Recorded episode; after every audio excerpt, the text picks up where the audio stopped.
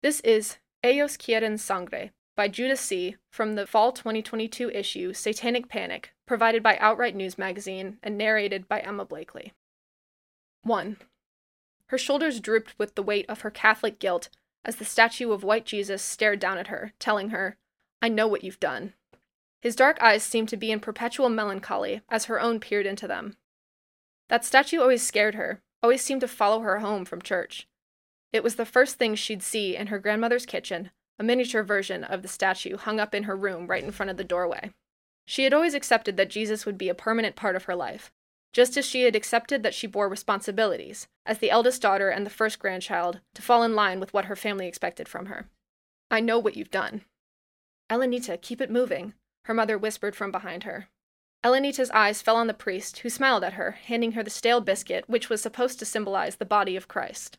Amen, Elenita replied apologetically. Elenita bowed her head as she returned to the pew where her family sat. 2. Elenita, little Elena. That's what her whole family called her, as if she was perpetually a child, someone that needed to be protected. She was an adult now, going off to get her master's degree in the spring. Still, her grandmother's name was Elena. Elena was reserved for her, the matriarch. Elenita knew that all too well, but when the stranger asked her for her name, she responded with the more mature Elena. My name is Elena. Elena. Elenita loved the way it flowed off the stranger's tongue, how Elena followed with a toothy smile. That's such a beautiful name. 3. It's not real. Her hands traced the cross on the Bible as she looked at Elenita. Do you believe any of this stuff? Her name was Soledad. She had just moved from some far out place and was staying with one of the local families while working in their restaurant. Soledad, solitude. Elenita wondered if she'd always been alone. Soledad seldom mentioned her past, completely living in the present, abandoning whatever haunted her. Elenita, eager to gain the respect of Soledad, shook her head. Elenita knew that was a lie. She often had violent dreams where Jesus wept as his hands dragged her down. She would struggle against them, desperately attempting to atone for the sin of her existence. She would cry out to him, apologizing for being the way that she was. She couldn't help it.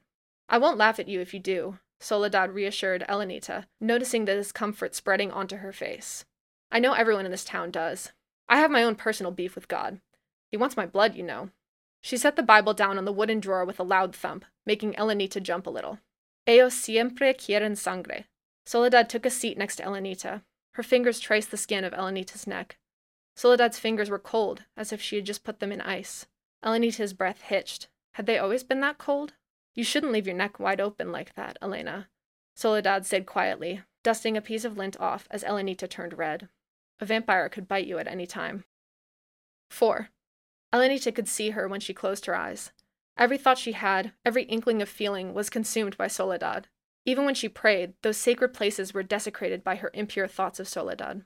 Elenita wanted to hold her hand, wanted to love her the way a man loves a woman, but the guilt, the shame, consumed her as well. Her appetite was stunted, and she laid for hours in her almost pitch black room. Elenita couldn't handle disappointing her family or the church. They'd want her to get married to a man, have many children. Elenita didn't have much time, she was already 28. Would they exile her? Kill her? How could she survive without her family? Her chest felt tight, guilt at the forefront of her fragile mind. She tried to sit up, but it only made her chest hurt. She kept trying to breathe, but the oxygen couldn't get to her. Elenita could see the white hands from her nightmares. Was this God's punishment for her? She tried to apologize, but without the oxygen, the words couldn't escape her lips. She wanted everything to stop, and she started frantically clawing at her chest to see if the gaping hole would help her breathe better. Elenita! Her mother burst into the room, dark eyes wide. What's going on? Elenita was inconsolable, convinced she would die this violent death. 5. The priest explained that Elenita was straying from God, which is why she was suffering these episodes of inconsolability. It was her spirit, struggling to free itself from those red hands and from sin. The priest asked her if she was sinning or if she had thought about sinning. He placed his warm hands on her shoulders, his eyes soft and kind. Her name is Soledad, Elenita explained, looking into her lap, remorse settling in her bones. She hated that he was touching her, but she couldn't say anything. He was a man of the cloth, after all. Father, can girls like girls the way boys like girls? I think I like her like that. Elenita looked to the priest and saw worry flood his features, and his lips tightened into a straight line. Do you know about Soledad? 6. Hey, where have you been, Elena? Soledad smiled with that toothy grin, the one that Elenita missed, and she called her Elena, not Elenita. It feels like you've been avoiding me. Elenita didn't have the courage to tell her that she had been ignoring her. Ever since she talked to the priest, Elenita believed that Soledad was the source of her problems. But the panic attacks didn't stop, they just kept getting worse and worse.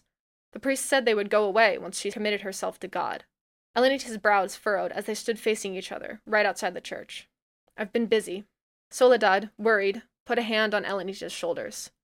Elenita's first instinct was to swat it away, but there was a comfort there, and God did Soledad's eyes look pretty, even when they were filled with anxiety. Is that it? The priest told me about you, Elenita began, tears welling in her eyes. How you corrupted me and my spirit.